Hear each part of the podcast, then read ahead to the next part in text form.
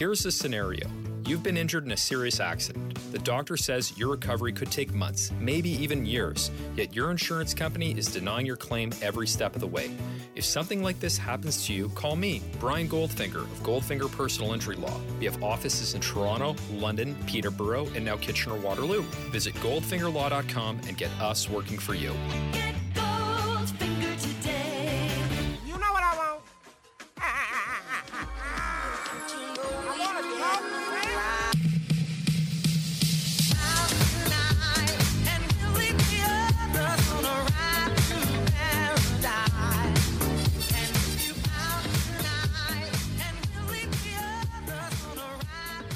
For the love of God, let the music play.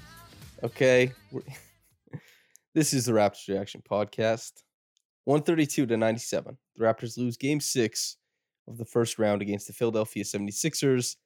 They are out of the playoffs now. And damn, that sucks, man. It, really does suck. And to see it happen, unceremonious would be the, the first term that comes to mind is the the 76ers made an adjustment and that adjustment was super powered with uh the I would say resurgence of James Harden, a little bit more pop from from Joel Embiid in particular and the absence of Fred VanVleet, which allowed the 76ers to gear up way more on Pascal than they ever had earlier in the series. It allowed them to garner much better results out of zone, which also was the case in game 5. And the Raptors, the shot making outside of Pascal Siakam basically was not where it, well, shot making and advantage creation for teammates just was not where it needed to be. And they ended up scoring 97 in this game. They gave a lot of transition opportunities to the 76ers. And the 76ers, for what it's worth, getting as much as they did out of Harden, you know, that 22 points, 15 assists, almost 60% from the floor, that is the death knell for the Raptors. That's what puts them in a place where they can no longer compete with those actions. And you know, Gary Trent Jr.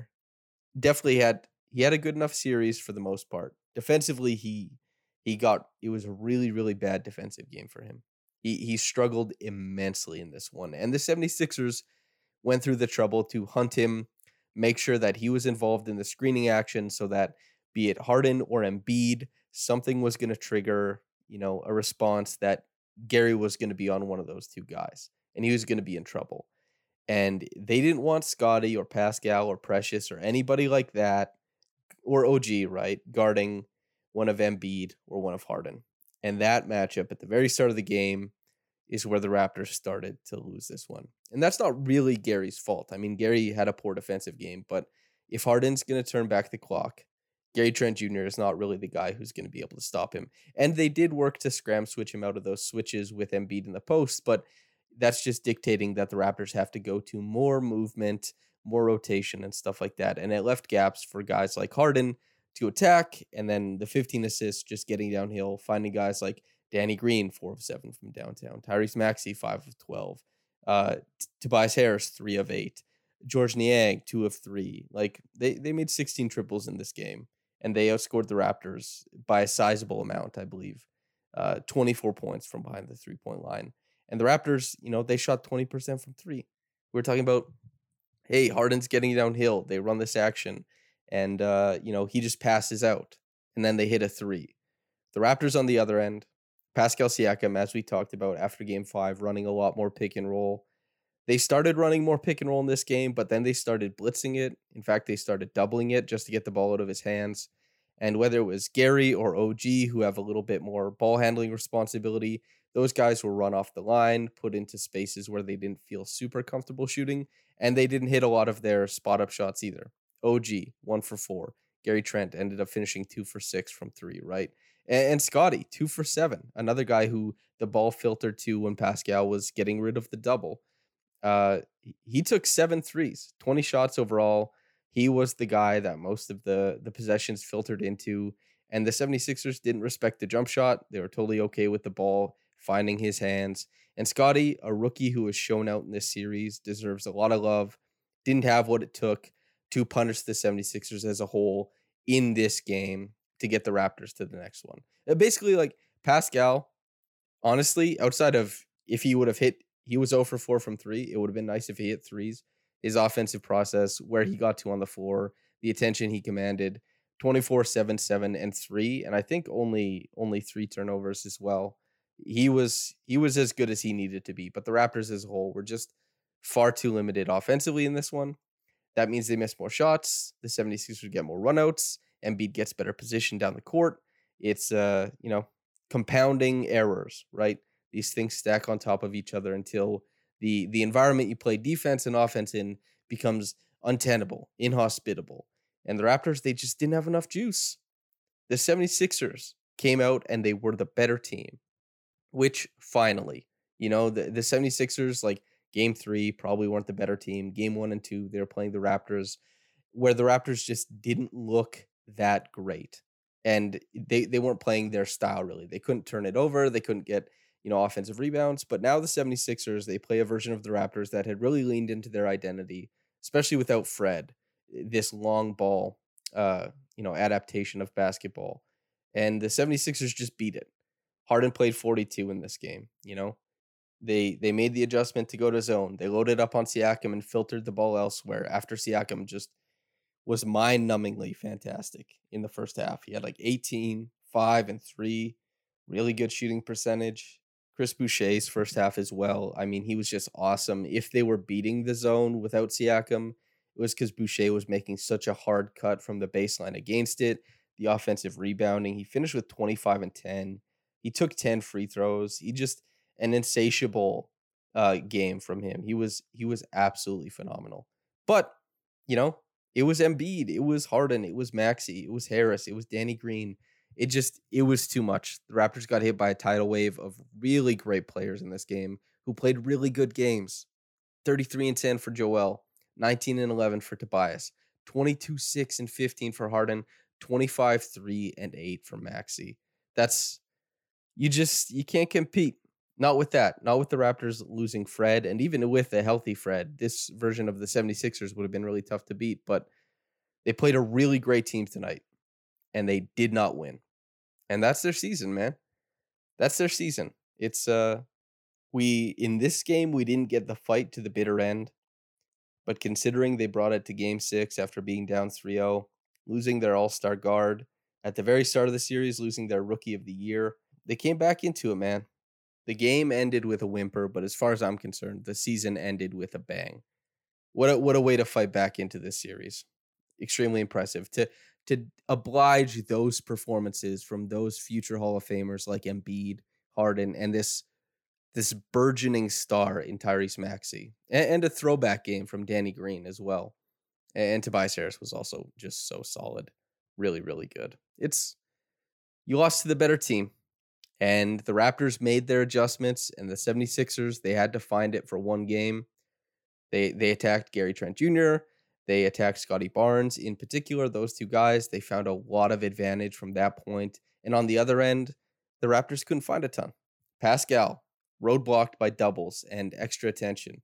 OG, Gary, not really able to get to the to get to the spots they want to. And if they are, they're feeling crowded. They're not able to play make out of those situations and those are the limitations and that's the that's the game that's the series i i don't know how much farther i can go in on this very thing this was this was a blowout and blowout games typically have a lot less meat on the bones as far as analysis and this one was really really simplistic pascal and boucher played their hearts out and did so at a really impressive clip and guys like gary and scottie they played their hearts out too but some of the shot making, some of the defense wasn't there for them.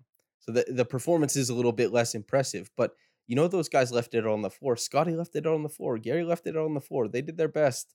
You know, Precious, really, really tough game for him.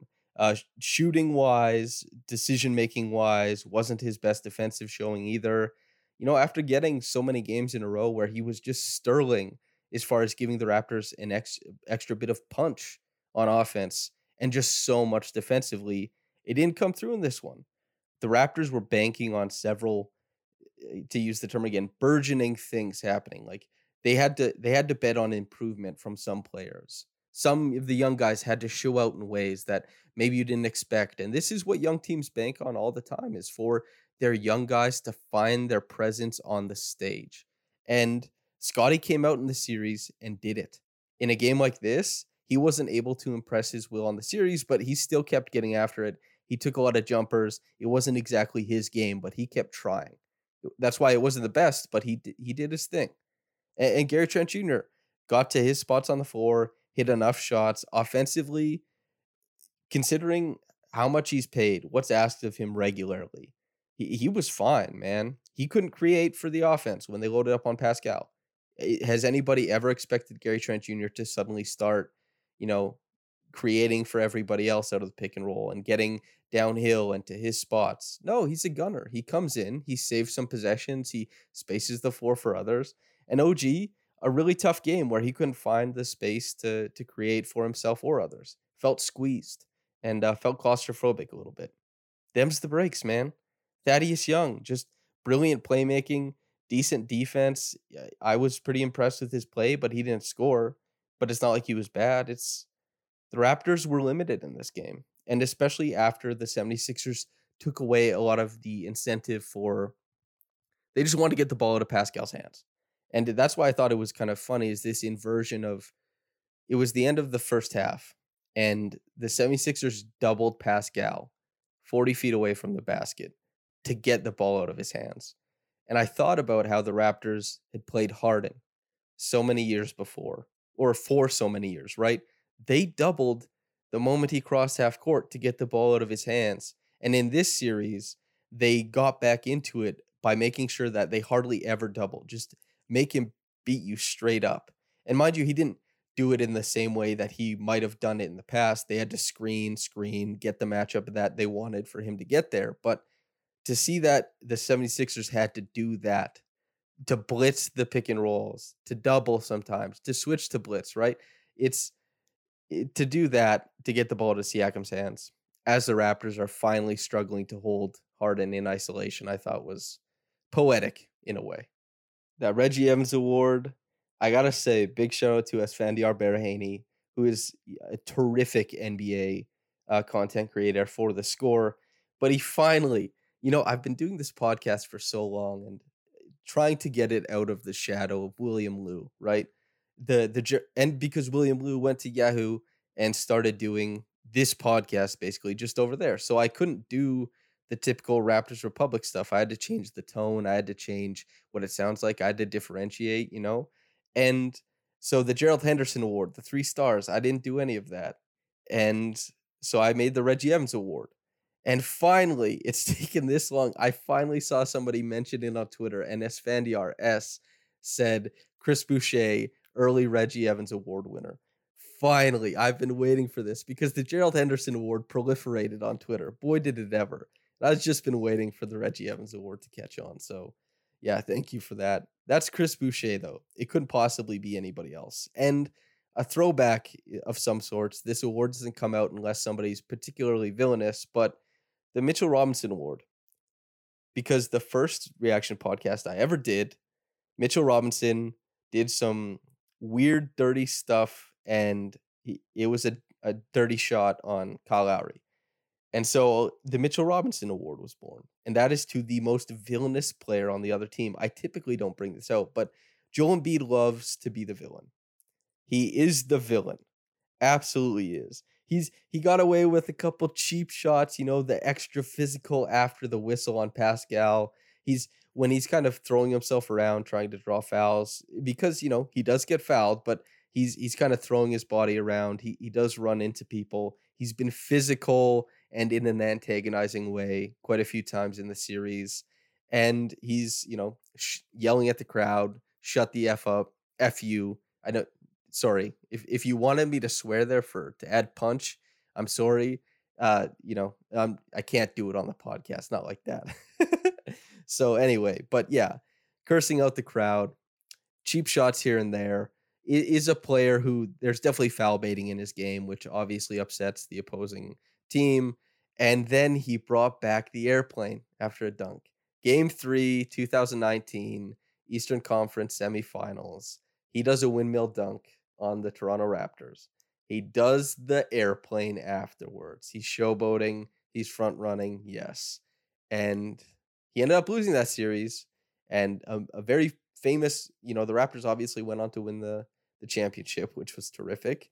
A very famous meme came out of it. Joel Embiid crying afterwards, and Marc Gasol consoled him. And you know, it's he was an incredible player who got beat in the playoffs, and he brought back the airplane. Man, villain, just an absolute villain. And on the broadcast, Jack Armstrong was talking about respectability and all that kind of stuff. And absolutely, I understand that. If Joel Embiid wants to be the guy who other teams are like, I respect that player, you know, you tip my cap, he would not do these things. But the thing about Joel Embiid is that he does not want uh, hats tipped his way. He wants you to hate him. He wants to ruin your day. And my God, you know, he's he's such a yeah, man. He's a villain. He is such a villain and he played that role tremendously. He played it to a tune in this one and that's that's how you build that legacy. He wanted the villain legacy. Dagum, he got it, man. Joel Embiid, Mitchell Robinson Award winner. Top quick reaction comment from moderate observer. Quote Raptors are the only team in the NBA who didn't start a player over 30 in these playoffs. Lots of room for growth. The front office needs to balance the roster out with some shooters, though. Allow Pascal and Scottie to pull the doubles and help and create good looks for everyone. Offense needs some more flair for next season. The defense is trending up. End quote. That's you're bang on. That that's pretty much what I talked about in the super short form of what happened in this game, right? You just well, not with Scottie, but I see you're obviously projecting Scottie into the future as a guy who will pull doubles because he will. He's going to be in the lab this summer. He's going to be in spot. He's going to come back way better. That that kid is a killer. Scottie is Scottie's going to be nobody's going to want to mess with him for many many years. He's going to be fantastic. And yeah, I'm glad everybody I came on this podcast early and I came in the quick reactions and the columns early on in this season. I remember seeing the the conception of the fan base was that Pascal was kind of crowding Scottie's uh, progression. I said, of course, that's not true. And as the season went on, I think people realized that that was the case. And I'm very happy to see that everybody sees them as a duo going forward rather than opposing forces and, you know, choose the younger one, the one with the higher potential. It's like, no, Scottie Barnes is going to be an all NBA player, hopefully in his rookie contract. And that's who Pascal is now. Pascal was perfection to close this series. The last three games of the series, he was so damn good. And that's the guy you want to pair a young player with. For he's under contract for a while. Pascal can mentor Scottie. He's Scottie's favorite player. And uh, you know, they they clearly have a great synergy on the court together. It was the the bad aspects of the Raptors offense were exacerbated in this one, obviously because the 76ers, there's no Fred out there. Gary and OG aren't really pulling up. They're not feeling comfortable. They can't skirt their defensive attention enough to to shake loose. You're gonna see the the side effects and Precious Achiuwa making bad decisions, not shooting well, that kind of stuff. It it's it's bad. But those two going forward, I'm so glad you included them, Pascal and Scottie. That's Pascal drove so much of what made the Raptors good this season and in the postseason, and, and Scottie will do so into the future. I I'm really looking forward to those guys together next season. I think they're going to be so much fun. A lot of high low stuff should be awesome. Thanks for tuning in, everybody. Uh, I I don't really want to do a to eulogize the season. I'll have a podcast where I will do that. Um, probably I haven't asked Lewis yet, but I'm sure it'll be with Lewis. We love to eulogize things, and uh, yeah, we'll uh, we'll do that. But for now, thanks for tuning in. Tough game but a great season. And I'll be talking about how great that season, this season was, yeah, with Lewis whenever we find time. And uh, thanks for tuning in. Whether you got into this in the morning or at night, have a blessed day and goodbye.